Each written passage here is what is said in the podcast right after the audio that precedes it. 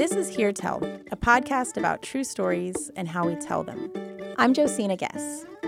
This show is a project of the Low Residency MFA in Narrative Nonfiction, housed in the College of Journalism at the University of Georgia. In this episode, we focus on the art of the micro memoir, a format explored by Mississippi poet Beth Ann Fennelly in her book Heating and Cooling I like to say the micro memoir allows me to be greedy. I get to have that lyrical abbreviation of poetry and the arc of storytelling and the pleasure of truth telling. We'll hear some stories written by students and faculty in the program, and I'll speak with Moni Basu, the program's new director.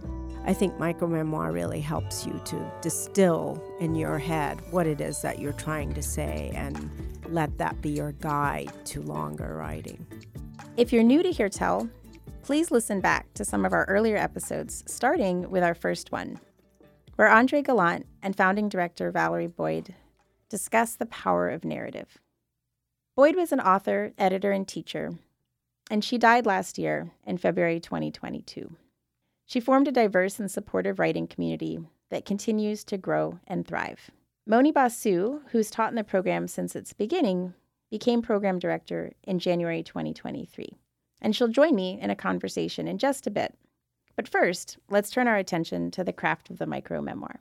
Beth Ann Fennelly teaches at the University of Mississippi, and she's the former poet laureate of Mississippi. She spent two days in Athens, Georgia, as a guest speaker in our January residency.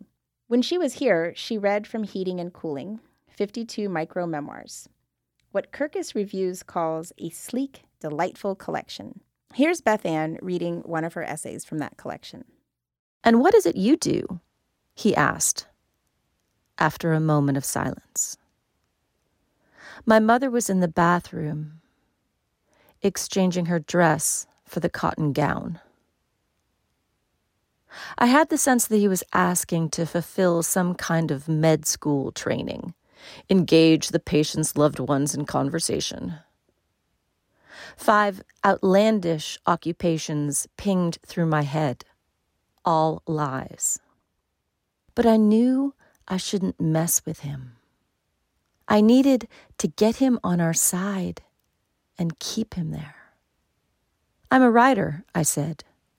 A writer? A light turned on in his eyes suddenly as blue as his scrubs. He put up his fists and bounced them, a cowboy bounding over the plains. No, I said, a writer, which now seemed to require a gesture, so I held up my imaginary pen and wiggled it. Oh, he said, all business again, as my mother came out of the bathroom. Well, he said, me too. He untied her gown with one hand and slipped the black sharpie from his pocket with the other, clamped it between his teeth to remove the cap, and then drew dashes on my mother's naked chest, indicating where his scalpel would go.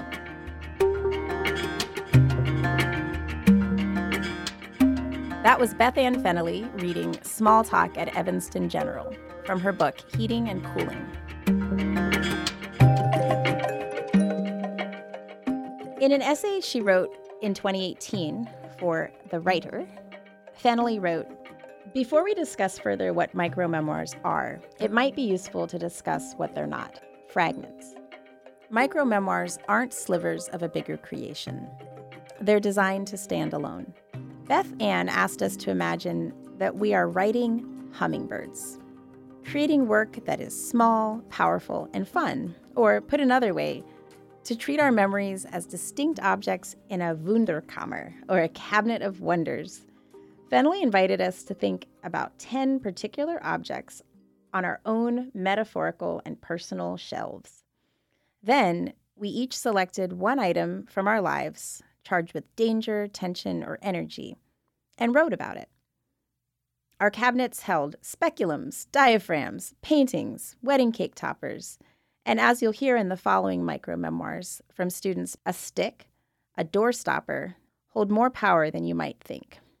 The following essays include mention of dogs having sex and gun violence. Consider yourselves warned. The stick. The fire alarm will go off sometime. It's almost never a fire, said the Belfast landlady as we rolled in single suitcases bulging with a year of clothes. Over her shoulder, through the front window, two dogs were glued together, mid coitus, gyrating as their howls turned sharp, high pitched, pained. The bitch jerked like a fish skewered by a rusty hook, while her paramour floundered like a cheapskate with his hand jammed up a vending machine slot. Kids in pajamas hurled rocks and empty cans at them. Crisp wrappers littered the street. Nobody stopped. There's a stick by the door, she continued, without turning around or pausing. You'll'll need it for the rats when you take out the trash. That was Beth Burch. There are 206 bones in the human body. There are 31 parts in an AR 15. There's one doorstop in my office. I teach at Elon University in North Carolina, where that brown ridged doorstop haunts me like the ghost of a bloody Christmas future. A program assistant handed it to me about five years ago after she attended active shooter training on campus. Officers suggested that the four inch long rubber wedges could be shoved through the bottom of closed doors to stop a shooter's ingress and prevent classrooms from transforming into 900 square foot coffins. Like an ant, this inconsequential 10 ounce object would now have to shoulder the weight of my and my students' lives, apparently worth less than someone's right to bear non bodily arms.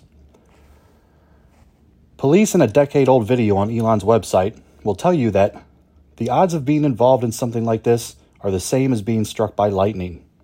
Maybe, but lightning occurs naturally and with some warning. There's no way to legislate the electrical snaps out of our lives. But a gun doesn't fall from the sky during heavy rain.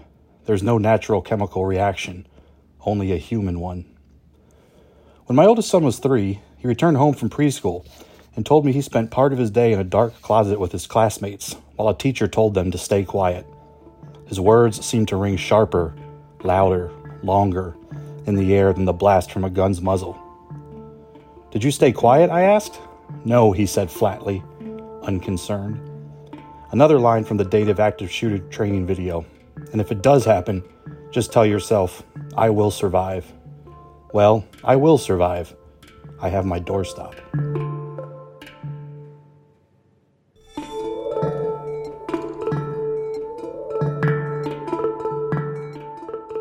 That was Colin Donohue.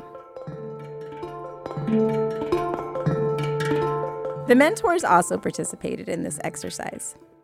Moni Basu and Valerie Boyd were dear friends, and they took a trip to Paris.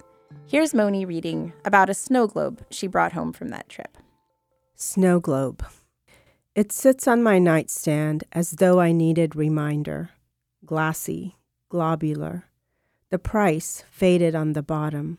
18 euros. Too much. But you had insisted on buying it at the duty free, tacky touristy thing. Inside, Snow blizzards like confectioner's sugar on a freshly baked cake. This way, that way, every way. And when it settles, I see you, the hoodie of your Patagonia puffer shielding your braids. We walked arm in arm in La Marais, gazed into shops selling shiny baubles and low heeled boots, chocolate almond croissants melted with cafe au lait in our mouths. In the evenings, we sipped Bordeaux 2016. That was a good year, the last when everything seemed possible. A white man took us on a tour of Black Paris. You didn't seem to mind, as long as we saw where Josephine Baker once took the stage. Then, on an icy November morning, we visited Frederic Chopin and Coco Chanel and Jim Morrison. Our breath turned to mist that soared to the heavens. We were surrounded by the dead, and yet we never contemplated mortality. We never spoke of such things. What was the use? You celebrated 58, and then you were gone. I wept, I screamed, I shook the snow globe. This way, that way, every way. I waited for the blizzard to settle, flake after flake. I waited for you. Now the days have warmed, and yet I cannot escape the small snowy sphere by my bed. Always winter.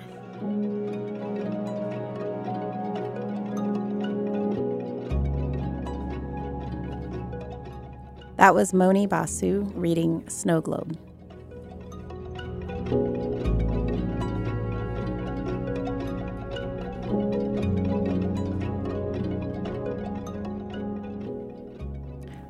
I caught up with Moni Basu to talk about the craft of narrative writing and the possibilities of the micro memoir in narrative journalism.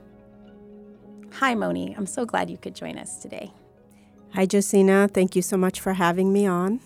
So, tell me when narrative writing first grabbed a hold of you.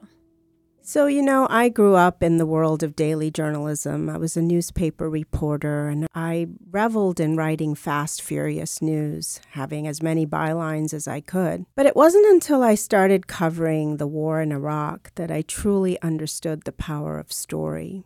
I was just one reporter among thousands trying to cover a very difficult story, and I was mad mad at the American media about the way they were portraying Iraq and about how American soldiers were being portrayed as invincible fighters, warriors gone to war, and that yet they were coming home destroyed. The ones who survived, and even the ones who did not suffer any physical injuries, so many of them came back with emotional scars, mental scars. And it wasn't just the soldiers, it was their families. And so that's when I realized that I needed to do something to make my stories that were being published at that time in the Atlanta Journal Constitution to make them stand out. What could I do? I was just one person. And I began working with an editor who is now a mentor in the MFA program, Jan Winburn, who, of course, had by then established herself as a award winning narrative editor. And so the idea was, you know, this is at the heart of all narrative journalism, I think, is to first of all narrow the lens. War is a very complicated and big topic. And I think most of us get daunted by you know what what do we cover in the middle of chaos and death and destruction? And so the first lesson for me was to how to narrow the lens. In other words don't worry about what's happening everywhere. Just look in front of you. Look at the person standing in front of you. Tell that person's story and tell it well the other thing I learned really about storytelling during my experiences in war is, and I think that a lot of writers make this mistake when we write about trauma. We tend to write about people in that moment, and it's usually their worst moment in life, right? And we don't go beyond that moment. You know, that's why you see all the satellite trucks and the media convene on these stories that capture the headlines for a few days and then they all disappear. So that's the thing I learned. It's like write about the person standing in front of you and don't abandon them. Go past that moment that you're writing about and tell how that person is coping even after that moment of trauma has gone. Human resilience, we talk about it very casually, but it truly is a marvelous thing. And to be able to capture people in the moments after they suffer and how they cope with life after that. That's what I became fascinated with. And those are the stories I think that people really that resonate with people. They remember because we all suffer in our lives. We've all gone through some loss, trauma, and that's how we are able to connect to one another. We all know this in the MFA program. We talk about it quite a bit about stories or how we as human beings have always communicated with one another.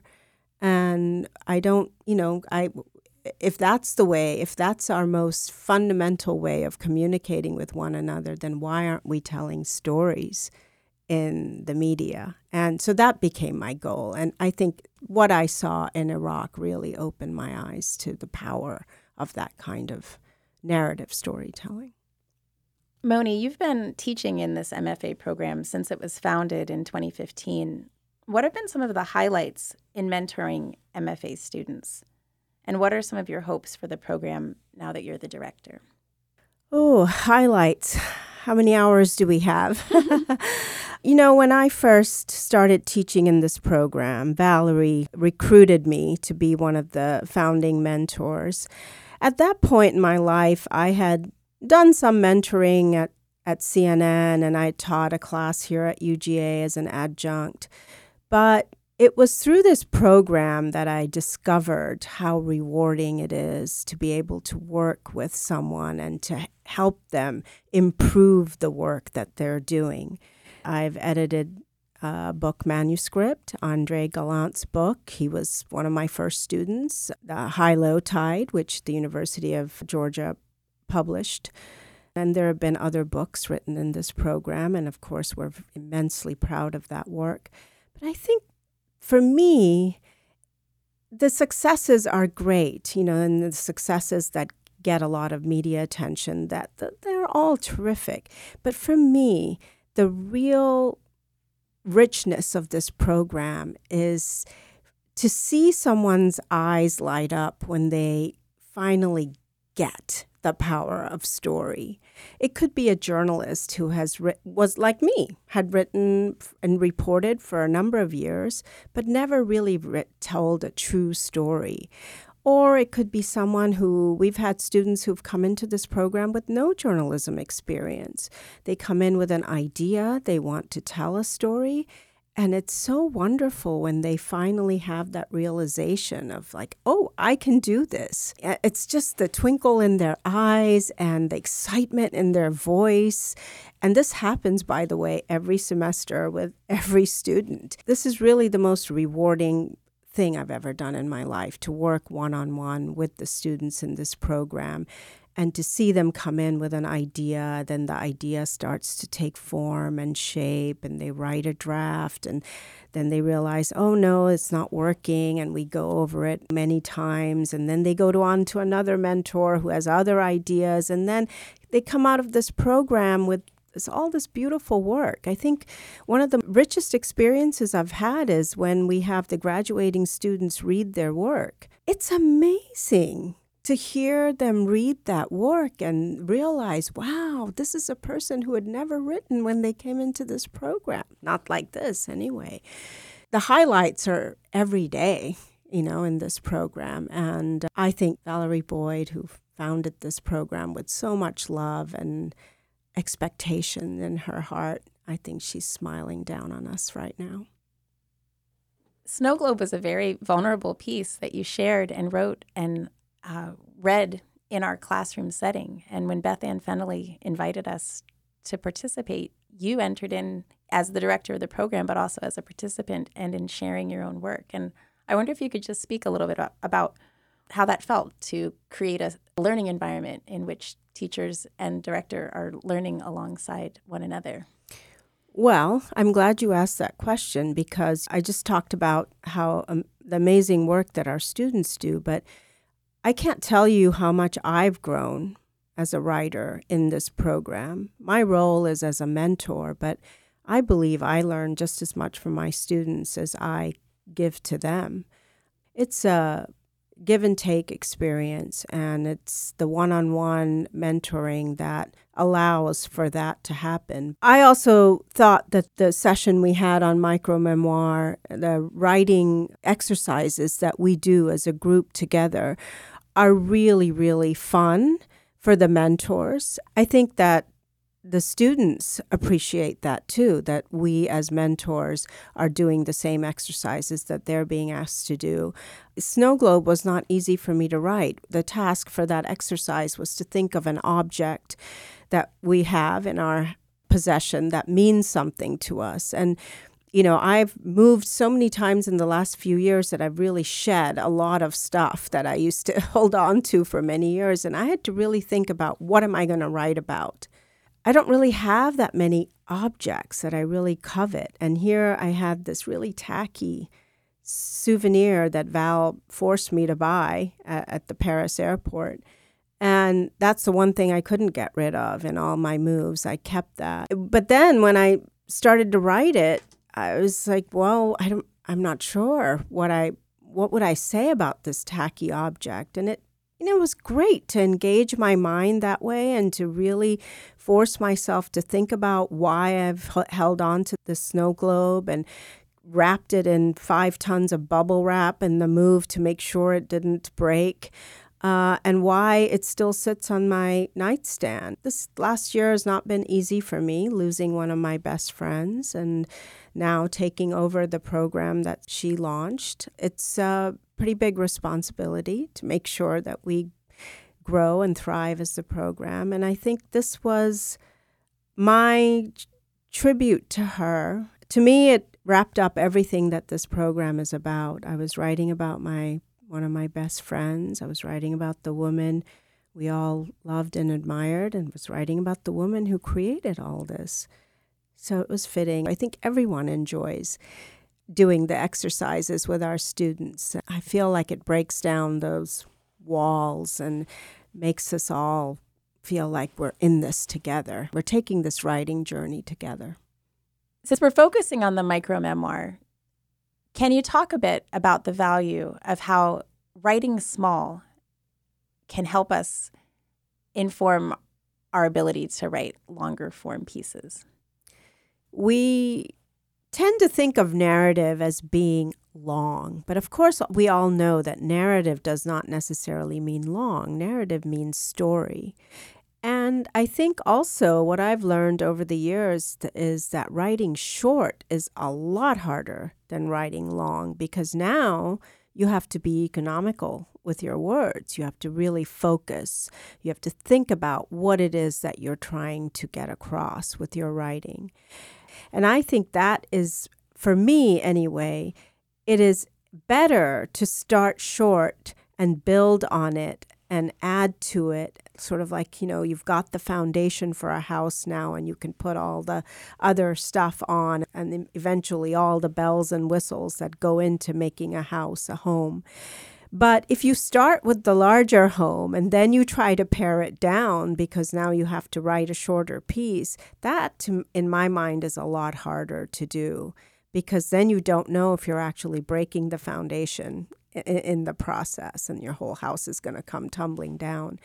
That exercise was really, for me, eye opening and instructional. So I am hoping that I will get away from, in my own writing, to get away from longer pieces and attempt to write shorter ones like this. You wrote a story a few years ago for the Flamingo, a Florida journal, about a town in Florida with a large community of people that are exploring spiritualism. And in that story, you explored your own grief of losing your parents and your own journey towards embracing or exploring spirituality in your own life. And when I was interviewing you for a piece that I wrote about Valerie Boyd called Valerie's Web, you mentioned some dreams you'd been having about Valerie and dreams about Saraswati, a Hindu goddess. And I wonder if you could tell me some more about those dreams. And I really would love for you to share now how you've been exploring all of those things. I went to Cassadaga a few years ago. That's the story that you just mentioned that was published by Flamingo magazine. And it is home to the largest spiritualist camp in the American Southeast. And I went there thinking I was going to write about them, those people who live there. But in the process of reporting that story, I thought a lot about my own experiences. I grew up in a household, my father really wasn't a very religious or even a spiritual man. We didn't embrace any faith in our house, but in my extended household, we did. My father's mother, my mother's family, they all were fairly spiritual people. And the one thing that we did have in that extended family was the celebration of the goddess Saraswati, the goddess of learning, because that's what all good middle class families did. We worshiped the goddess of education so that your children would do well in school. and so it was a big event in our extended family. And I recently have been having these dreams about Valerie because I wouldn't be here today without Valerie sort of pulling me in, as you said. I was part of that web that she wove and pulling me into this world of education and learning and teaching others.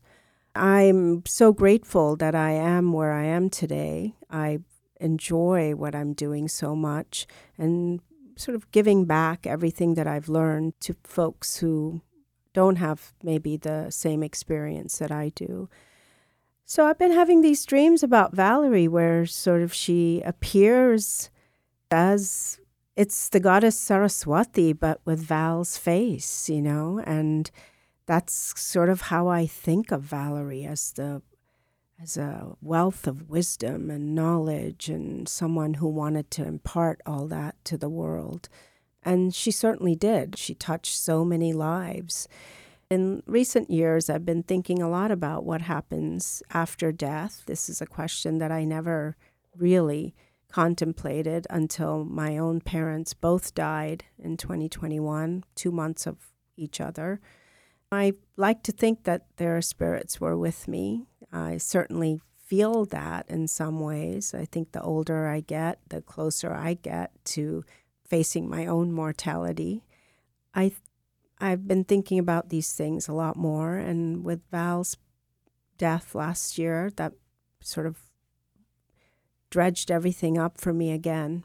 And I don't know, I don't have answers. I don't know what exactly happens, but I do think I've come to believe that we all possess souls. And when we die, that those souls go free in some way and they exist among the living.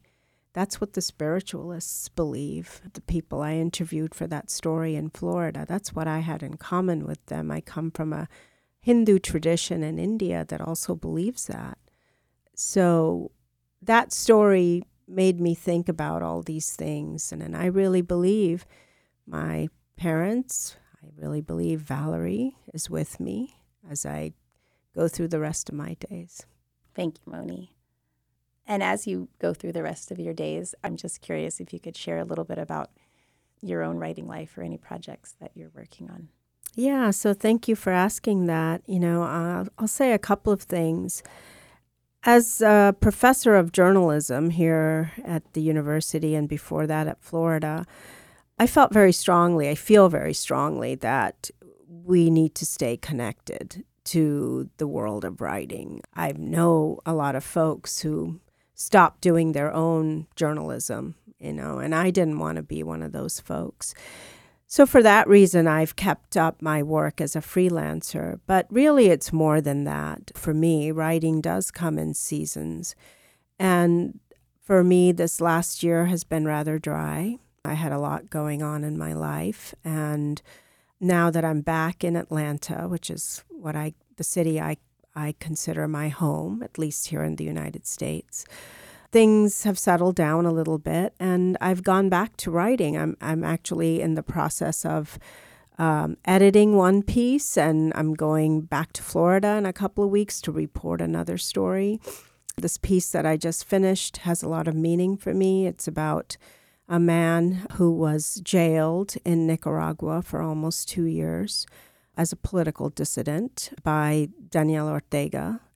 My master's thesis was on the Nicaraguan Revolution, and I sort of idealized the Sandinistas and everything that they did after they came to power. I thought there was going to be real change in Nicaragua. So this was a real difficult story for me to write because, of course, it's turned out that Daniel Ortega and his wife have completely betrayed the revolution. So this story was hard because this man had suffered a lot of trauma, but also because it just went against everything that I once believed in. But it was important for me to report it and write it. And it felt good to go through that writing process and work with an editor. So I'm looking forward to it. I think it's important. I think all the mentors in this program write on some level or the other. I think most people in this program do try to write something every day. At least we tell people that's a good thing. Some days, really, for me, it's one word. doesn't go beyond one word. But at least I feel, okay, I've written something. These last few months that have been rather dry for me in terms of writing stories, at least I've had that. I've had my one word entries in my journals. but I am pretty excited that I'm back to working as a freelance journalist. I do miss reporting, I miss journalism. I grew up, I mean, I spent 40 years in journalism, and I don't think I would survive without it. Moni, thank you so much for taking the time to sit with me. I appreciate all that you have to offer and that we can keep the conversation going. Well, thank you, Josina, for having me today and for hosting Hear, Tell. I'm so happy to see it back up and running.